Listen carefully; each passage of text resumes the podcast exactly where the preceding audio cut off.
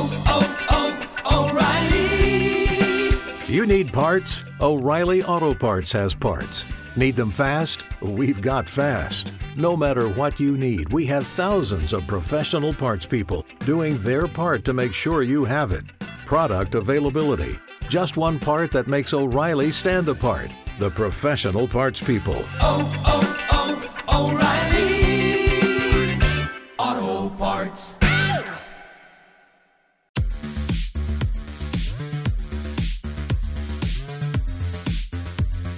This video is sponsored by NordVPN. Improve your online security and access movie and T V libraries from around the world. Go to nord v p n dot com slash merle or use the promo code merle for more offers, and stay tuned at the end of this video for more info. Hello everybody, and welcome to a very special video here on the channel. Strap in, because we've got a lot of Batman coming your way. If you know me, you know that I am a huge Batman fan. He's my favorite superhero. He has been ever since I was a kid. Late last year, when Spider-Man No Way Home came out, I did a ranking video of all the Spider-Man movies, and I had a really good time. So with The Batman hitting theaters very soon, I wanted to do a ranking video for Batman, but I thought, why would I just do the movies? That doesn't sound very fun. It's going to be the same video seen before. Schumacher bad, Nolan good. Where's the fun in that? So I decided to go one step further. I wouldn't just rank the theatrically released Batman films.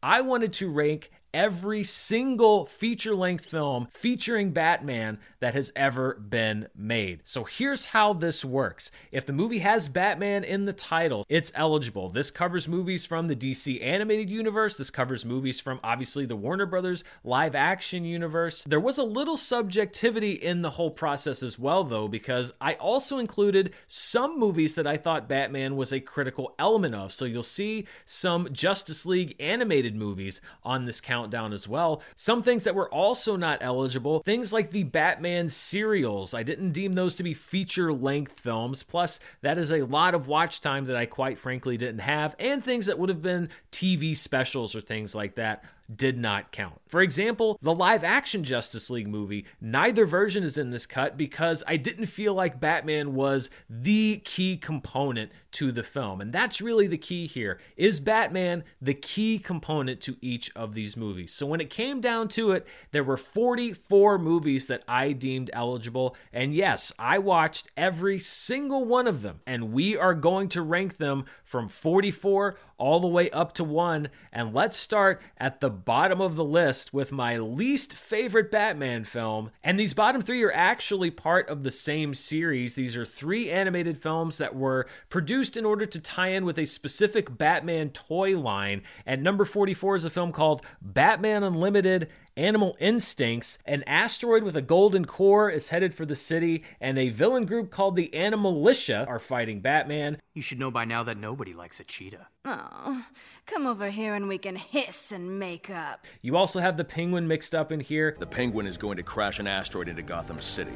He's going to use the robots to sort through the rubble to retrieve the gold at the center of it. Batman gets a robot dog motorcycle. And listen, this movie is squarely made for kids. There are other movies on here whose primary audience is probably aimed towards children, but I would say that these movies are only accessible to children. And because of that reason, they're at the bottom of my list. Batman Unlimited: Animal Instincts is number forty-four. Batman Unlimited: Monster Mayhem is number forty-three. This one is set at Halloween. There are a bunch of villains that take over the technology in Gotham, including Cyborg. You can beat this. I know you can.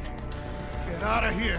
I'm not responsible for my actions. This also is our first appearance of the Joker. Gotham City prepares for tonight's parade in honor of that beloved King Joker. I'll be counting how many times we see the Joker across all of these movies. Batman also literally fights the Batmobile, and then Joker puts him in a virtual world. I can make you Fat Man.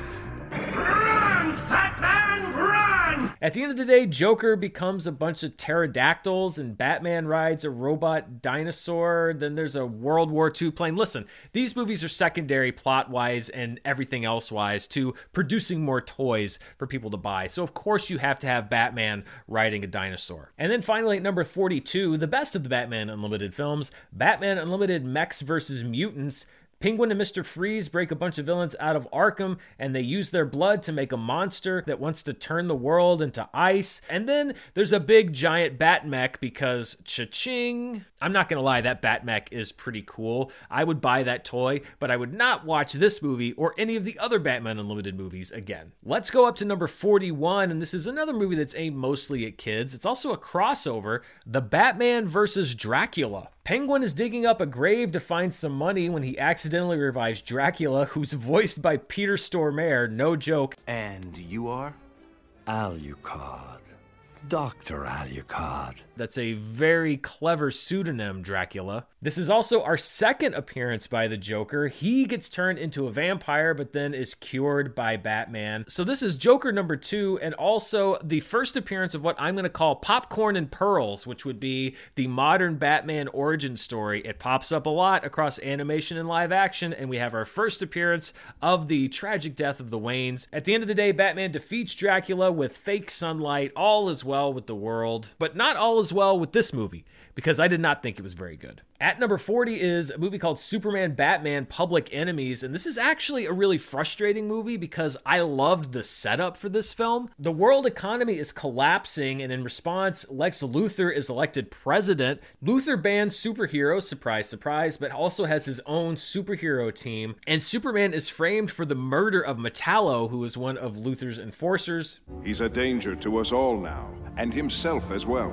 I am announcing a bounty on him in the amount of one billion dollars. This is a great setup, but then the last half of the movie is just mindless, numbing fight scene after fight scene after fight scene after all of these villains come out of the woodwork to try to collect the bounty on Superman. So what started as a really good premise really just becomes kind of a boring, repetitious fighting movie. Finally, Luthor himself puts on some armor to fight Superman, and then we have Batman once again in a big robot blowing up a meteor that's made of kryptonite that was headed toward the planet.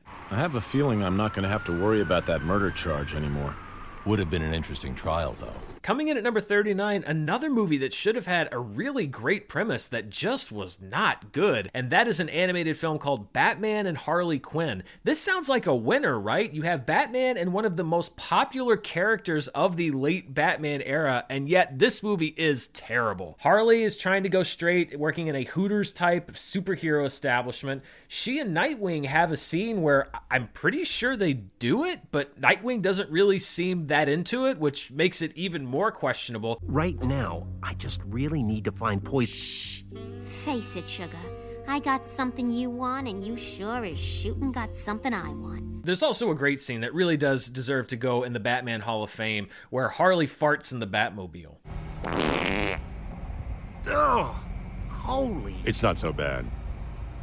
Smells like discipline. The whole thing ends at a big swamp showdown with Harley and Poison Ivy doing their Harley Poison Ivy thing, but I was really shocked. I thought that this movie was going to be one of the standouts, and yet it comes in very low on the list.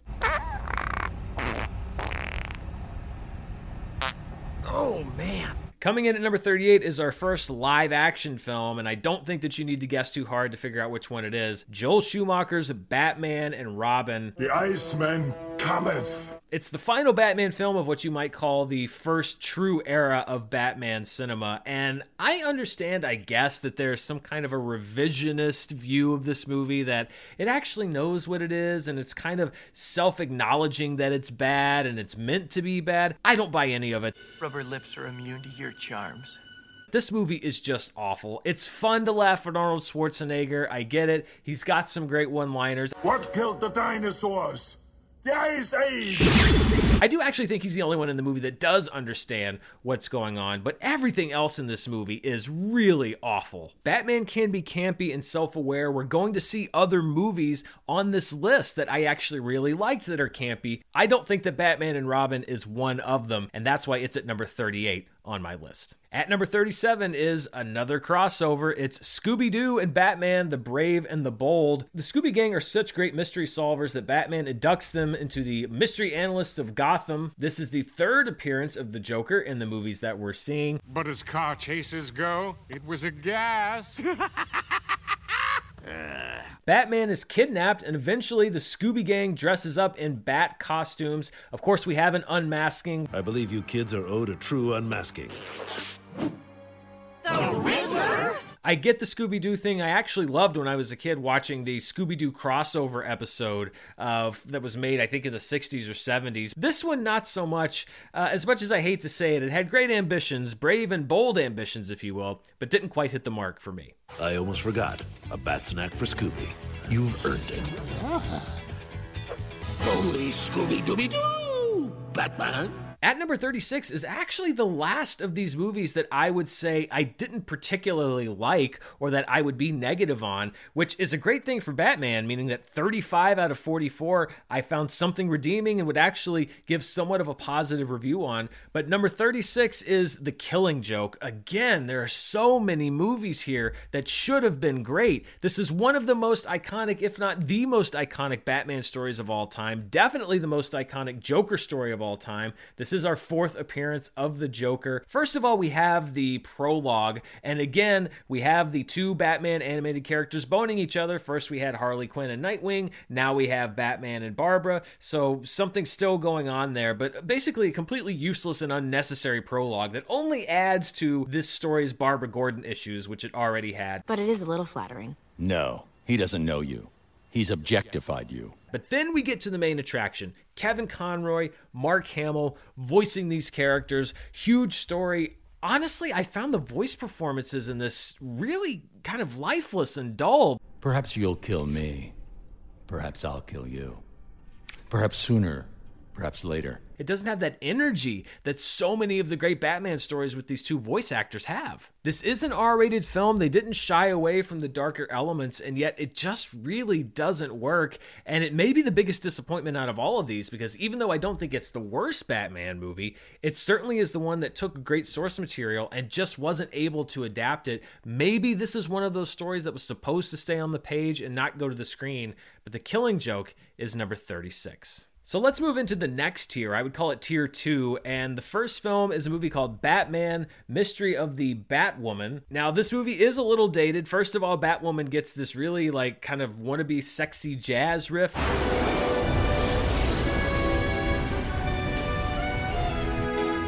And people are a little too surprised that there is a female crime fighter in Gotham. Jeez Louise, it's a woman!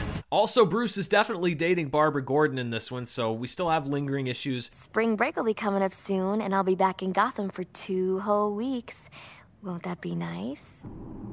Yes. It's nothing special, but it's not bad. There's a little bit of a mystery here. The answer to that mystery is, uh, you know, kind of interesting. One of those things that's literally just kind of like, eh, you know, it's in the middle. Nothing that great, nothing too bad. That's why it's at number thirty-five. At number thirty-four is a movie that really had me when I realized what it was, and then just kind of lost me, and that is a movie called Batman: Soul of the Dragon, which has a great hook. It's kind of an Elseworlds Batman story. It's set in the nineteen seventies, and it's a cross between like Roger Moore-era James Bond. You have a little bit of the Bruce Lee Kung Fu movie. Stylistically, it's a really cool way to sort of mix up the tropes for Batman. Bruce Wayne is a bachelor. He's got a swinging bachelor pad above a nightclub. There's also some great Batman training moments and stuff that kind of get into his mythology. Evil is as eternal as this rock. Even if you break the rock, there will be pebbles. Break the pebbles, there will be sand. But honestly, the character of Batman is pretty unnecessary. It feels like they just kind of stuck Batman in there to throw some I P on top of this story. So while I liked the stylistic choices in here, I really didn't think it connected to Batman enough to really match how much I liked the setup for the movie. At number thirty-three is a movie called Lego D C Batman: Family Matters. It is not the Lego movie. Will Arnett is not in it, but it is another telling of the Red Hood story, basically. It's about Jason Todd, because this is aimed towards towards a younger audience. He just left Batman and went on to become the Red Hood. We don't have any brutal beatings in this version of the story. You said I was dead? No. Why would you think that, Robin? I don't know. But we have Batman, Batgirl, Batwoman, Nightwing, Robin, Red Hood, and it's all about Brother Eye, which is a new machine tasked with running Wayne Enterprises after Bruce Wayne sells the company. Of course, Two-Face is the one that bought the company, and he's threatening the city. It's a cute movie. Again, these Lego movies, even though it's not the Lego movie, they have enough cleverness to operate about one level above, in this case, just aiming it toward a kid audience. So it's an enjoyable watch, if not an outstanding one. I've sold my company to concentrate on crime fighting full time. You what? What? Tell me that doesn't affect the trust funds you've set up, right?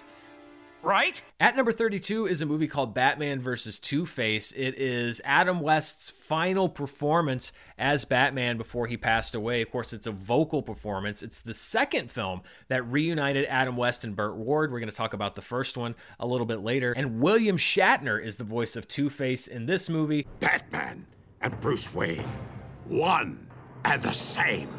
Bruce, how could you keep secrets from your old friend? Hugo Strange invents an evil extractor, which can suck the evil out of people. It ends up scarring Harvey Dent, who becomes Two-Face. Robin also gets doused with evil from this extractor, and he becomes an evil Two-Face. And this movie codifies the famous Batman slap. We actually get it animated in this movie.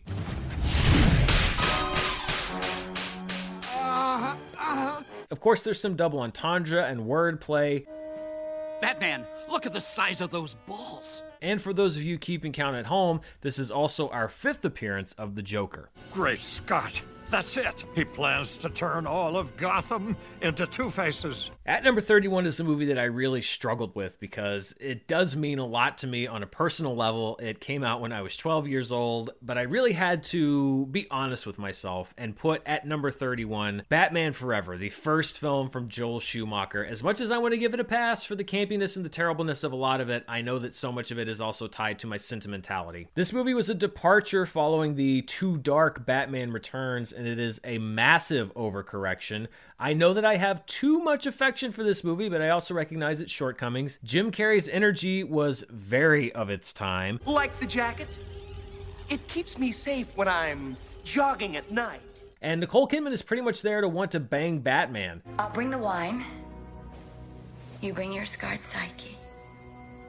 The thing that sucks is that Val Kilmer is actually a decent Batman, and this movie goes more in depth to his troubled childhood than any of the other live action movies really did, save for some of the Nolan trilogy. In a different world, I think Batman Forever could have been one of the best Batman films, but in a world where I have to be honest with myself, it's down at number thirty-one on my list. Can I persuade you to take a sandwich with you, sir? I'll get drive-through. At number thirty is another Batman movie that I really enjoy, and I think is actually very enjoyable, and that is nineteen sixty-six's Batman: The Movie with Adam West and Burt Ward. You risked your life to save that riffraff in the bar? They may be drinkers, Robin, but they're also human beings. Some of it is unintentionally funny and kind of stuck in the sixties, but a lot of it is actually really clever writing. Some days you just can't get rid of a bomb. That's what I like about the humor of this movie and of the sixties Batman T V show. They understood that it was a show for kids, and yet they also knew that adults were watching and put in stuff for them to enjoy as well. I've got it. Someone Russian is going to slip on a banana peel and break their neck. Precisely, Robin. The only possible meaning. This is also our sixth appearance of the Joker, played by the great Cesar Romero, and I'm actually glad that they were able to immortalize all of these portrayals. Frank Gorshin's Riddler, Lee Merriweather's Catwoman, Burgess Meredith's Penguin, and Cesar Romero's Joker. I know a lot of people say that this kind of thing gave Batman a bad name and is what caused people to run into the Tim Burton verse, but I still enjoy watching Batman the Movie. At number twenty-nine is a recent D C animated film. It also features the seventh appearance of the Joker, and that is the adaptation of the Injustice storyline. This is a very dark world. It opens with the Joker shooting and killing Jimmy Olsen. The Flash is killed soon after. Metropolis is nuked. Superman kills the Joker by punching through his body. Now that's a punch line. And then we have Superman basically establishing himself as the global police. Of course, this is going to put him at odds with Batman. If we continue on this path, we go from policing to occupying to jailing then becoming tyrants. It is very much the dark timeline type story that we've seen so many times, and one of those that puts Batman and Superman at odds. I think it might have been interesting to see what Zack Snyder would have done with this, but I also think this is a fairly decent adaptation for the animated side, and I'm glad it's one of the places that D C is willing to go still full R to embrace the real darkness of some of these storylines. Okay, brace yourself at number twenty-eight. I know I'm certainly bracing myself. At number twenty-eight, I have Christopher Nolan's trilogy capper, The Dark Knight Rises. Now, I'd like to remind you, this is in a tier of movies that I still enjoy, although I know a lot of people are going to say that this is far too low, but if I'm one hundred percent honest, I've never been the biggest fan of this particular entry in the Nolan trilogy, and I actually like it a little bit less and less as time goes on. If I pull that off, will you die? It would be extremely painful.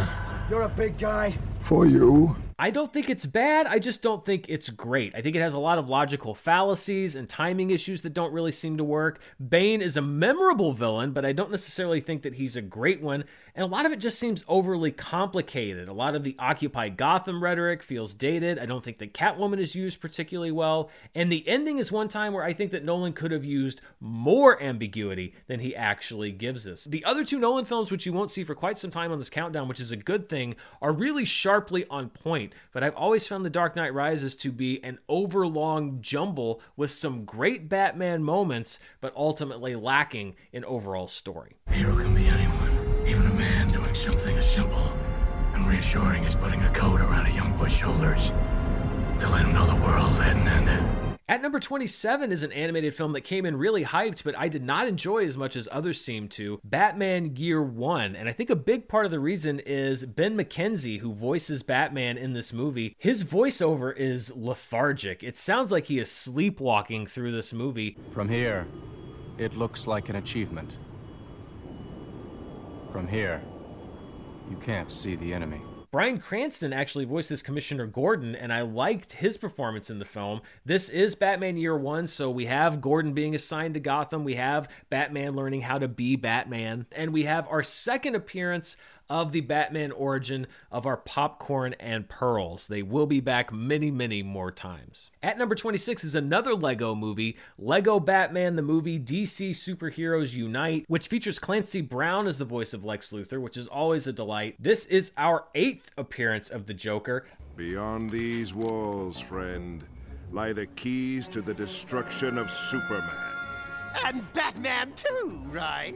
Forced into an alliance with Superman, Batman is very annoyed by his superhero wannabe buddy. Robin, we can't go through life expecting Superman or anyone else to save us whenever things get tough. Lex Luthor steals some kryptonite, which Joker then builds into a robot. Yes, another giant robot. And then at the very end of the movie, the D C superheroes actually unite. The whole Justice League part is not until very, very late in the movie. This is very much a Batman and Superman story. And again, Again, while I don't think that the humor here was as good as the Lego movie, I chuckled quite a bit. It's one that I enjoyed. I'm not going to put it up in the upper echelon, but that's because those movies are so good and not really that this one is bad. At number twenty-five is one of the most disturbing movies that I've seen of all the Batman movies. It is Batman Beyond: Return of the Joker. It is our ninth appearance of the Joker. And I have to admit that I never really watched Batman Beyond. Perhaps if I did, I would have ranked it higher, but I don't have really any kind of sentimental attachment to this version or this iteration of the Batman story. We have Terry McGinnis, who's the new Batman. We have Mark Hamill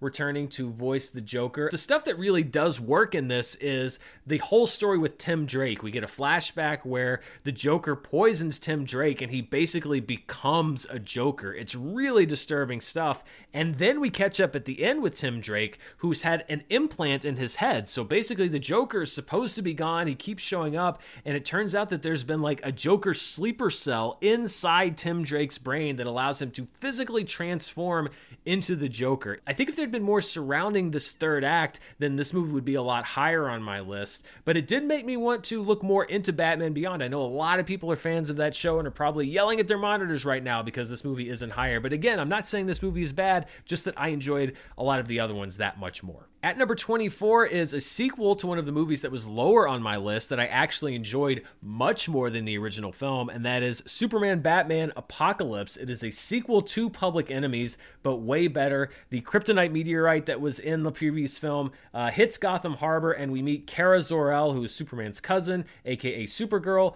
Wonder Woman takes her to Paradise Island for training. We have an army of Doomsdays that attack, and then uh, we go to Apocalypse with Darkseid. We have a Supergirl versus Superman fight. We have Batman outsmarting our villain by threatening to blow up Apocalypse if he doesn't let everybody go. And then we have a great third act showdown between Superman and Darkseid after a brutal fight that also sets up a future for Kara as Supergirl. So allow me to reintroduce my cousin, Kara Zor-El, or as the world will come to know her, Supergirl. At number twenty-three is a movie called Son of Batman. It's part of an overall arc in the D C Animated Universe about Damian Wayne, who is, you guessed it, the son of Batman. In this movie, the League of Assassins is attacked by Deathstroke, also known as Slade Wilson, who is Ra's al Ghul's, or Ra's al Ghul's, depending on which movie you're watching, former right hand. Ra's al Ghul is seemingly killed, and Talia drops Damian, who Bruce Wayne finds out is his son, off to spend some time with his daddy. Damian is a little bit of a square. Leave, harlots. All right, get out of here. I'm not paid enough for this. But Batman decides to make him the new Robin. Another one? I'll explain later. There's a really, really well animated fight scene between Damian and Deathstroke where we see just how proficient he is having grown up in the League of Assassins. And then we have this great decision point where he decides not to kill Deathstroke and to stay with his father. We will continue with Damian Wayne. I actually liked the other Batman movies with Damian Wayne better than this one, but this one was also still really enjoyable. At number twenty-two is another standalone Batman story. It's animated and it's called Batman: Gotham by Gaslight. It's an alternate history Batman tale where an old version of Gotham City is being menaced by a killer very similar to Jack the Ripper. Bruce Wayne is thought to be the Ripper and he has to find the real killer and unmask him in order to save himself. There's a great Zeppelin fight between Batman and the Ripper. There is a Ferris wheel fight sequence. And then this kind of proto-origin story where Tim Drake, Dick Grayson, and Jason Todd are are all these street urchins who are taken in by Alfred as they pledge to commit themselves to fighting crime in Gotham. I think it mixes a lot of great things, a lot of the great Batman elements. The story didn't grab me, which is why it's a little bit lower on this list, but it is one of the most unique of the Batman films. And if you're looking for something different outside of the norm, then it's a great choice. At number twenty-one is one of the Justice League movies that I included in this countdown. It's Justice League Doom, and the reason that I included it is because Batman is the key element of this story. It is the vaunted story where a supervillain, this time Vandal Savage, steals Batman's secret plans to disable the Justice League. There is a dark scene where Bane digs up Bruce Wayne's parents, and then all of the Justice League members are disabled using the plans that Batman himself drew up. I love that there is is this confrontation scene between the Justice League and Batman where they're like, why'd you do this? And he's like, because it'd be stupid not to. That's why I developed plans for containing any or all members of the J L A, should the need ever arise. None of us would ever do that to you.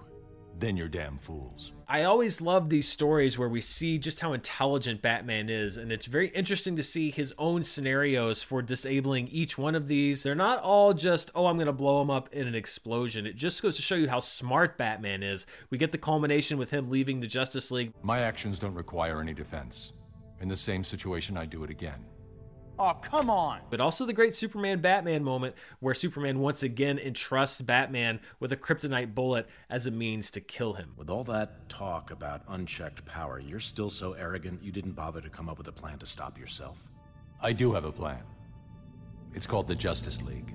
At number twenty, oh, get ready, Batman v Superman Dawn of Justice Ultimate Edition. And I will say, I have come around a lot on this film since it was released. The fact that it is this high up in the tier of movies that I enjoy says a lot about where I consider this film based on when it came out back in twenty sixteen. Now, a big part is this Ultimate Edition, which I think makes it a better film. For some reason with these films, Zack Snyder has been able to make much better versions of the movies that he wants to make. It's just that they never never see the inside of theaters. I have to wonder what it would have been like if Warner Brothers had allowed him to put these longer cuts in theaters, because both this version and, to an even greater extent, Zack Snyder's Justice League are much more complete versions of stories than what we eventually got. Now, the Ultimate Edition still doesn't fix a lot of my big issues with the film, like Lex Luthor in general and a lot of major plot points, but it has improved with age, particularly in context of Zack Snyder's Justice League, where I understand where some of what seemed like random elements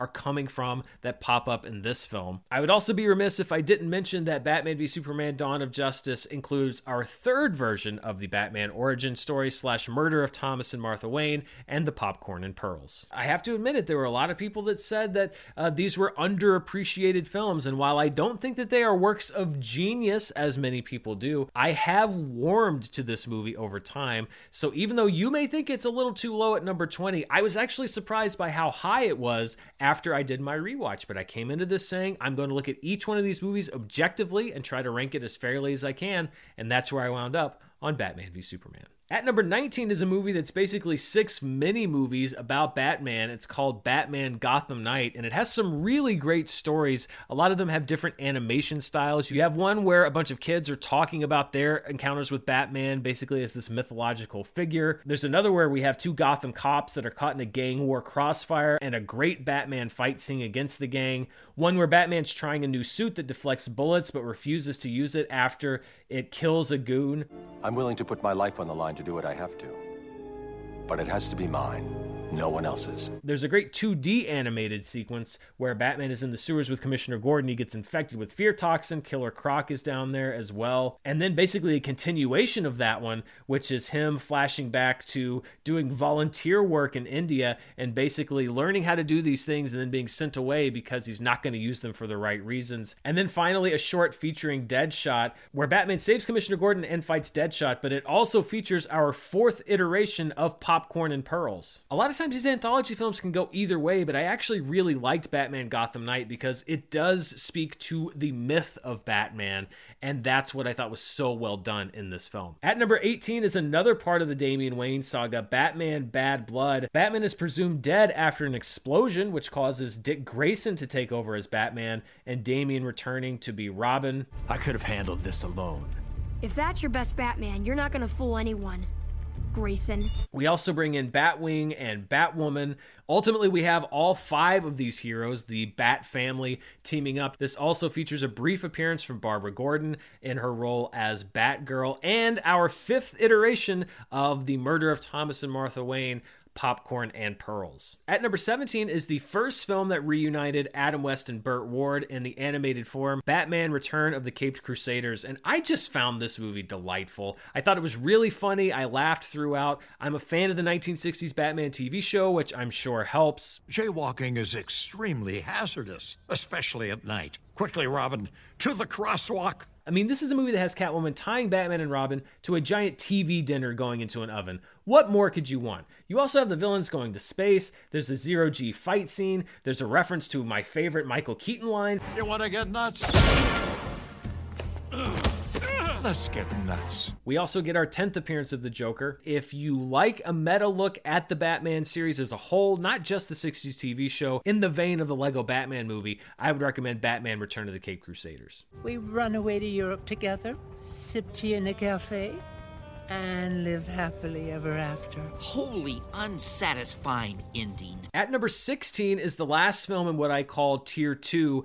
After this point, we're moving really into my top tier of Batman movies that I really, really liked. This sounds like a terrible idea, but it's called Batman versus the Teenage Mutant Ninja Turtles. It's about the Turtles fighting the Foot Clan in Gotham City. We also have a great fight scene between Batman and the Shredder. And as always happens when superheroes meet each other, they have to fight briefly before they team up. And I love that the Turtles are really mystified that there's this one guy who's able to beat them, because who's a better ninja than the Teenage Mutant Ninja Turtles?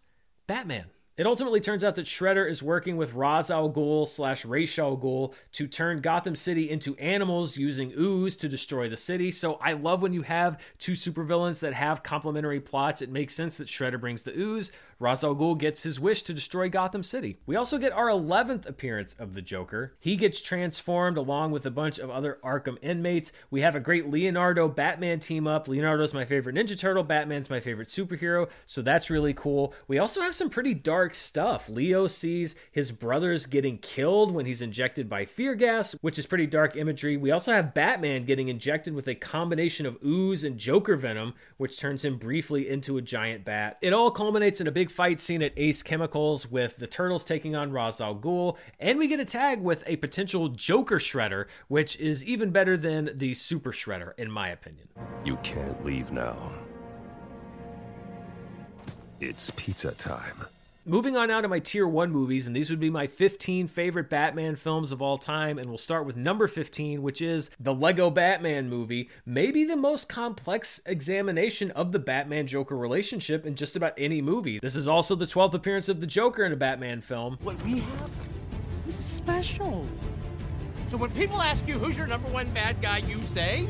Superman. Will Arnett is a great Batman. It's funny. It has the Batman in jokes. It stands outside of the Batman mythology, but still takes its place in it. And I love that you're still telling the story about Batman's fear of attachment, but you're also able to do these really crazy, wacky, silly things. It is a great combination of making a Batman movie for adults and making a Batman movie for kids. Probably the best combination of any of these films, which is why it's number fifteen on my list. My name's Richard Grayson, but all the kids at the orphanage call me Dick. Well, children can be cruel. Yeah. At number fourteen is the other movie that was made in the Batman the Animated Series style and continuity, and that's a movie called Batman and Mister Freeze Sub-Zero, which is maybe my favorite Mister Freeze story of all time, and that's saying something. We open with Mister Freeze living in the Arctic, still trying to heal his wife Nora until she's injured and Barbara Gordon is needed to give her a blood transfusion. We have a big fight on Mister Freeze's headquarters on this drilling platform. Form. Take them first.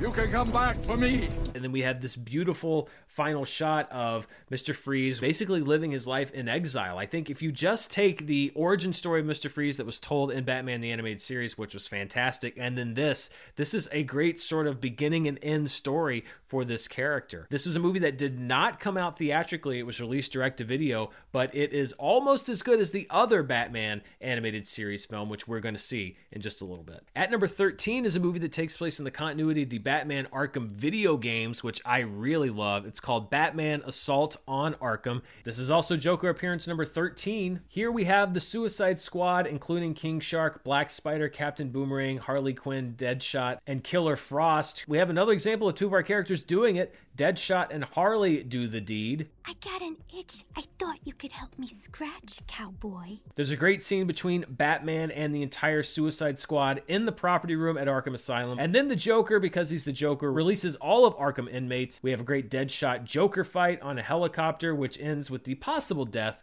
of the Joker. But again, everything that you would really want from an Arkham Asylum story. Maybe the best Suicide Squad story? I don't know. The Suicide Squad is also pretty good, but certainly better than the twenty sixteen film. And like I said, I love the Arkham games. I like that this is part of that continuity. Just a really solid feature for both Batman and all of these other characters. At number twelve is Batman Returns, and this is another one that I'm sure people will say is way too low, and I just want to say this right off the bat. Michelle Pfeiffer is phenomenal in this film. You make it so easy, don't you? Always waiting for some Batman to save you. I am Catwoman. Hear me roar. Her performance is one of the best performances in any superhero film ever. So this is no judgment on her. I love Michael Keaton as Batman. I love the dynamic between Selina Kyle and Bruce Wayne. Oh my God. Does this mean we have to start fighting? If it was just that, I think this movie would be a lot higher. However, I just don't like Danny DeVito's Penguin that much. I thought he was pretty okay when I was a kid, but I just don't find him pleasant. And I know that unpleasant villains are something that you see in a lot of superhero movies, but he's just not that interesting to me. Maybe because I've seen the character done better in other movies and T V shows. Everything that's related to Batman and Catwoman is fantastic, but I found Batman Returns slipping a little bit down my list, even though stylistically it's great, and so many other great performances. The Penguin here, really the weak link for me. And when I really have to come down to it, I mean, we're getting to my top ten movies. I've got to just start sort of crossing things off my list based on big problems that I have. and the Penguin is one of them. You don't really think you'll win, do you? Things change. Next up at number eleven, just outside the top ten, is one of the most acclaimed Batman animated films, Batman Under the Red Hood. This is the fourteenth appearance of the Joker, and he plays a big part in the story because this is about Jason Todd, who is believed to have been killed by the Joker, when in fact he was taken by the Joker to Ra's al Ghul, who puts him in the Lazarus Pit. He's resurrected and returns to Gotham full of vengeance as the criminal Red Hood, who's looking to take over all crime in Gotham. Those are the heads of all your lieutenants. That took me two hours. You want to see what I can get done in a whole evening? I love the climactic showdown in this film with Jason basically saying either I'm going to kill the Joker or you have to kill me. We have a great moral quandary for Batman and his no-kill rule, which is why I like when that rule is employed in movies and T V shows. And then we have this kind of tragic flashback to a young and happy Jason Todd and then what he would become. This is the best day of my life. This is a really solid adaptation, one of the best Batman stories ever told. And if you haven't watched the D C animated films, there are so many great Batman storylines that are adapted well and that are worth your time. Breaking into the top ten now, we have another Batman animated film that is an adaptation of a comic book storyline, and that is Batman Hush. Lady Shiva from the League of Assassins shows up to tell Batman that someone has been using the Lazarus Pit, but Batman has even more trouble because there is a mysterious villain named Hush after him, and he's working with with Poison Ivy, who has taken over control of many of Batman's allies, including Superman. We have a great Batman-Superman fight in Metropolis, where it's revealed that Batman has kryptonite brass knuckles, which is awesome. We also have Hush blackmailing Harley Quinn by taking Joker hostage, so this is our fifteenth appearance of the Joker. We get a big reveal here where Bruce reveals his secret identity to Selina Kyle, and they do it. Bat. Meow.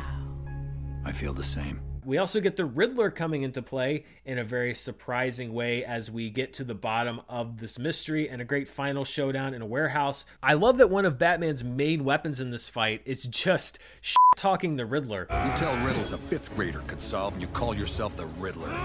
The sheer lack of imagination is staggering. We also get this great separation between Batman and Catwoman, where he has his code, a code that she can't share, that ultimately drives a wedge between them. Without a code, I'm no better than them. At number nine is the final Damian Wayne story that I included, and it is a movie called Batman versus Robin. It starts with Robin fighting a supervillain called the Dollmaker. There are two things that are extremely disturbing. One, the Dollmaker is one of the most twisted supervillains of them all. The second being, he's voiced by Weird Al Yankovic, the most lovable person on the planet. As children, they're helpless, but as dolls, as dolls, no one can ever hurt them again. This is called Batman versus Robin, but it's also an adaptation of the Court of Owls storyline, where we have a group of powerful Gothamites who run the city from the shadows. They're one of the few people that can actually beat the crap out of Batman, and they recruit Robin in order to kill criminals, which is something that Robin has been tempted to do from the very beginning. It makes Robin realize that Batman has been holding him back as he decides to join the Court of Owls. Now let's go home. My home isn't with you. It never was. The Owls storm Wayne Manor. We have Bruce and Nightwing fighting it out. There's another mech suit. Alfred gets a shotgun, which is one of the best Alfred moments of all time. This also involves the sixth iteration of the popcorn and pearls death of Thomas and Martha Wayne. At number eight is a movie that a lot of people may not have very high. From what I've seen, it has kind of a love it or hate it reaction. I really, really liked it. It is an anime Batman story called Batman Ninja. We will master the ways of the ninja. Our weapons will be everything that exists. And it is definitely the most singular of all of the Batman movies that I saw. It is completely in the anime style. Batman is transported back to feudal Japan after a fight with Gorilla Grodd. All of the bad guys have arrived before him and have become the daimyo of their own states. We have Poison Ivy, Penguin, Deathstroke, Two-Face, Joker, and Harley Quinn. But the villains have also applied their knowledge of technology to these feudal Japanese castles. So we have castles that move, castles that are like big tanks, and And then we bring all of the supervillains together toward the end as they basically build one giant mech. Yes, it's another big giant robot. But then we also have like crazy things like Gorilla Grodd's monkey army, which Robin is able to control by playing a flute. And the monkeys form to make one huge monkey samurai to fight the big villain mech. Then we have bats that join and they form like a huge Batman. We have Batman and Joker getting into a sword fight. There is some crazy stuff in this movie, and I think you're either going to go with it or you're not going to go with it. I really, really liked it. It is up there in this top ten for me because I didn't see any movie that was even close to this. I love the style of the movie. I think the animation is beautiful. And again, I don't really have a hard and fast rule about what Batman can or should be. I like that this movie goes to all of the absolutely insane places that it goes. And that's why Batman Ninja, the sixteenth movie to feature the Joker, is at number eight. The seventeenth movie to feature the Joker, that's at number seven on my list, is another D C animated film. It's actually a two-parter that I'm regarding as one long movie, and that is the adaptation of maybe the most influential Batman story, or at least the most influential of modern times, The Dark Knight Returns. This also features the seventh iteration of the death of Martha and Thomas Wayne, our popcorn and pearls. And this movie actually does what The Killing Joke was trying to do, which is to faithfully and effectively adapt an extremely famous graphic novel storyline to the animated format. Batman is voiced by Peter Weller. Joker is voiced by Michael Emerson. You have the Reagan-era commentary with Superman basically being the United States lapdog. So much of this was adapted into the Batman v Superman arc. Clark, this is between you and me.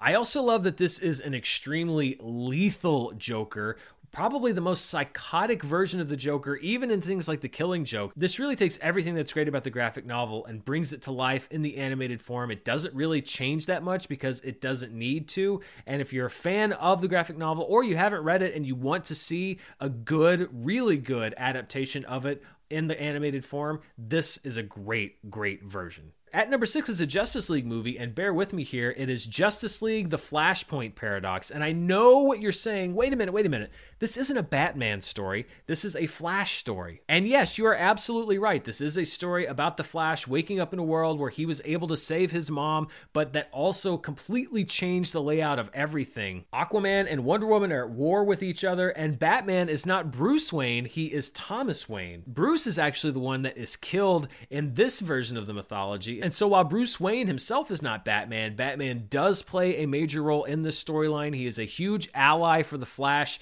You have this really horrific sequence where he's trying to regain his powers and almost kills himself by burning himself with chemicals at Wayne Manor. And you also get one of my favorite Batman moments of all time, which is when Flash is able to set the timeline right, he's able to give Bruce Wayne a note from his father. I know that most people would say, well, this doesn't belong on a Batman list, but I think this is a key moment in Batman mythology and a moment where we're able to connect the father who died too soon and the son who has spent his life avenging his death. You're one hell of a messenger. Thank you.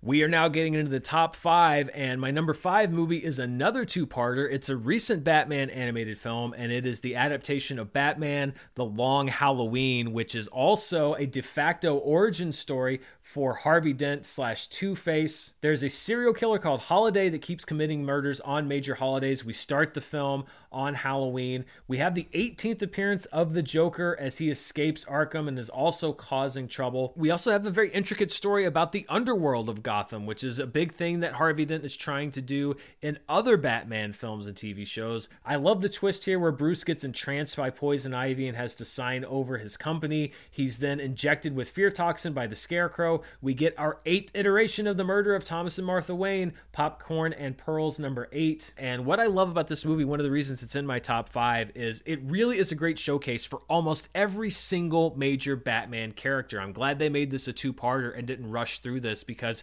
you have great scenes with Two-Face, Joker, Scarecrow, Catwoman, Batman, Gordon, so many of the key Batman figures that are written so well. I love the animation style. This is a great primer, or if you're a Batman fan that just likes to see the rogues gallery, Batman: The Long Halloween, both parts are well worth your time. He's asking if the good guys won. Yes, the good guys won.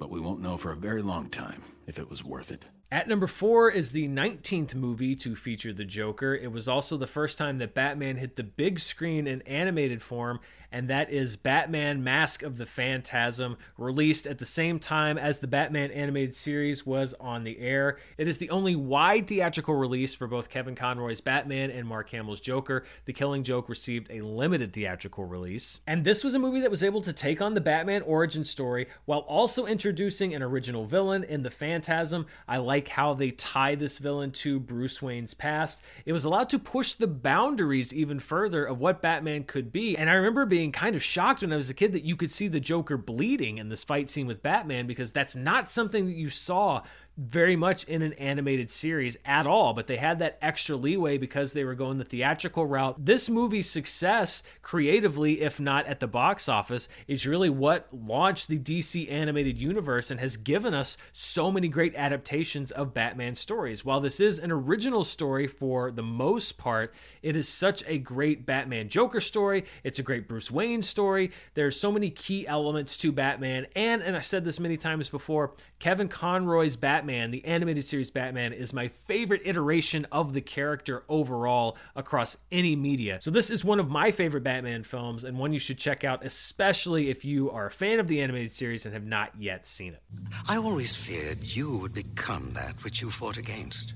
You walk the edge of that abyss every night. Next up is the twentieth Batman film on this countdown to feature the Joker, and I'm sure it's one that many of you will think is way too high. However, this for me is the movie that made me fall in love with Batman to begin with. Tim Burton's nineteen eighty-nine Batman is number three on my list. It is the first film to feature the Popcorn and Pearls murder of Thomas and Martha Wayne. They'd always been murdered, but this was the first time on screen that we got that iconography that would be replicated so many other times. Michael Keaton, Jack Nicholson, for me, for so many years, they were Batman and the Joker. We've had lots of other great versions since. Wait till they get a load of me. The thing to keep in mind is I'm not doing this countdown based on what I think your top Batman films might be. They are what my top Batman films are. And this was such an important thing, not only for Batman, but for movies for me, that I really can't see it through anyone else's eyes but my own. If I'm going to put on any Batman movie, odds are it's going to be this movie. What are you? I'm Batman. And I think that it kind of gets a bad rap. I've seen it kind of dismissed as cheesy or out of date. I think that Tim Burton's style, the gothic style of Gotham City, is something that is carried on. Tonally, it's something that was really picked up and carried on by other filmmakers, both in animation and live action, after this. Yes, the Prince music is a little bit dated. Yes, some of the special effects aren't great, but I will stand by this film as a great version of the Batman mythos. Sure, Batman eighty-nine may not be one of your favorite Batman movies, but it should sure is one of mine, and that is because for so long Michael Keaton defined the character, and in many ways for me will always define the character. Now you want to get nuts? Come on, let's get nuts. You ever dance with the devil in the pale moonlight? If you're doing the arithmetic in your head, then you probably know what numbers two and one on my list are. And this was actually really difficult for me. I was going back and forth for quite some time about which one of these movies was going to be number two and which one of these movies was going to be number one. And ultimately, I settled on my number two film as two thousand five's Batman Begins from Christopher Nolan, his first film in the Dark Knight trilogy, and the movie that contains perhaps the largest volume of my favorite Batman moments in general. I swear to God. Swear to me! We do have the tenth iteration of the Popcorn and Pearls scene with Thomas and Martha Wayne, carrying on from Tim Burton's nineteen eighty-nine Batman, but we don't get too swamped in the things that we know about the origin story. I like that they're modernizing it. I like that they explain how Batman got his gear. I like that they're showing that these are all different Wayne tech things. It feels grounded, and yet it doesn't feel like it's so grounded that it's not about a guy dressing up uh, as a bat and fighting crime in Gotham City. Why bats, Master Wayne? Bats frightened me. This time my enemies shared my dread. There's so many visuals that I love, from the ice fight between Ra's al Ghul and Bruce Wayne to Batman hanging off the rainy building when he's throwing the stuff over to Joffrey. And it also has my favorite ending and my favorite Batman moment overall of any movie or T V show. I never said thank you. ever have to. Batman Begins had a very difficult job, which was to sort of revive Batman cinematically after Batman and Robin had sort of burned through a lot of audience goodwill. And it would be at the top of my list easily if it weren't for the next film in the Batman trilogy, and that is my number one movie. It is the twenty-first film to feature the Joker, and that is two thousand eight's The Dark Knight. To them, you're just a freak. Like me. Almost every countdown of Batman movies is going to be predictable because they're going to name The Dark Knight number one. And I thought about shaking things up and saying, like, well, what if I put Dark Knight two and Batman Begins at number one? But I have to go with what my heart says. And I really don't think you get much better all around than this film. From the depiction of the Joker, Heath Ledger, one of the best performances of all time, not just in the comic book medium, but I just think of all time. His take on this character is so singular, so intimidating, and yet comical. I can't think of another performance like it, and there are very few that could even come close. I'm a man of my word.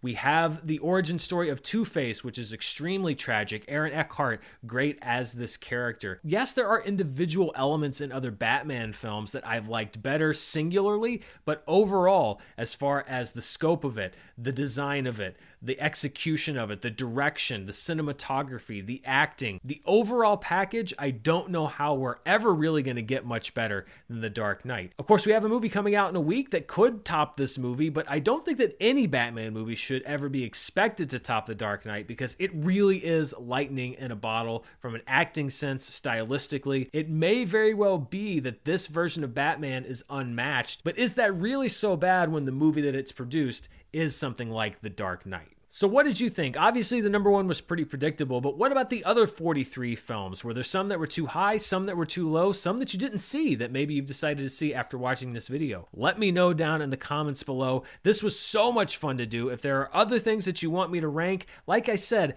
the ranking videos are fun, but I always want to put kind of a spin on them. I don't want to do just Star Wars movies or, or just take a very small amount of a filmography. I liked doing this so much, and I love suggestions for other things I could do in in the future. If you liked what you saw, I'd love it if you consider being a patron of mine over at patreon.com slash Dan Merle. Thank you so much for watching, and I want to thank the sponsor for today's video, NordVPN. If you don't know what a V P N, it stands for Virtual Private Network. It's basically a service that protects your internet connection and privacy online by hiding your I P address and allowing you to use public Wi-Fi hotspots safely. Another bonus feature for NordVPN users, if you are a movie or T V fan, which let's face it, if you're watching this channel, you are, depending on which server you're signed into, you can access things like different versions of Netflix globally or the B B C iPlayer, meaning that you have access to so many more movies and T V shows globally than you would otherwise. You can use it on your mobile devices and anywhere in the world.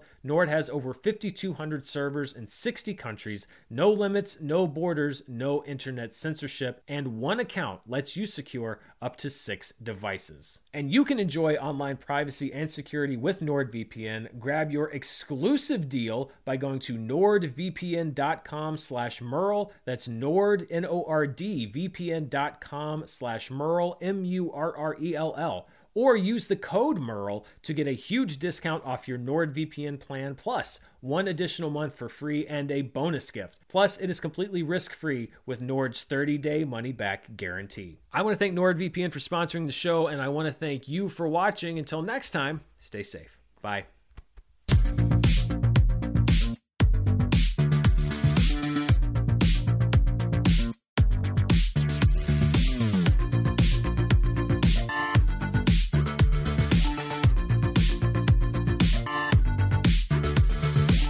When facing a family law matter, it can feel like an overwhelming and never-ending court process. It's vital to know that things will look better on the other side if you hire legal counsel with the skill and compassion to help.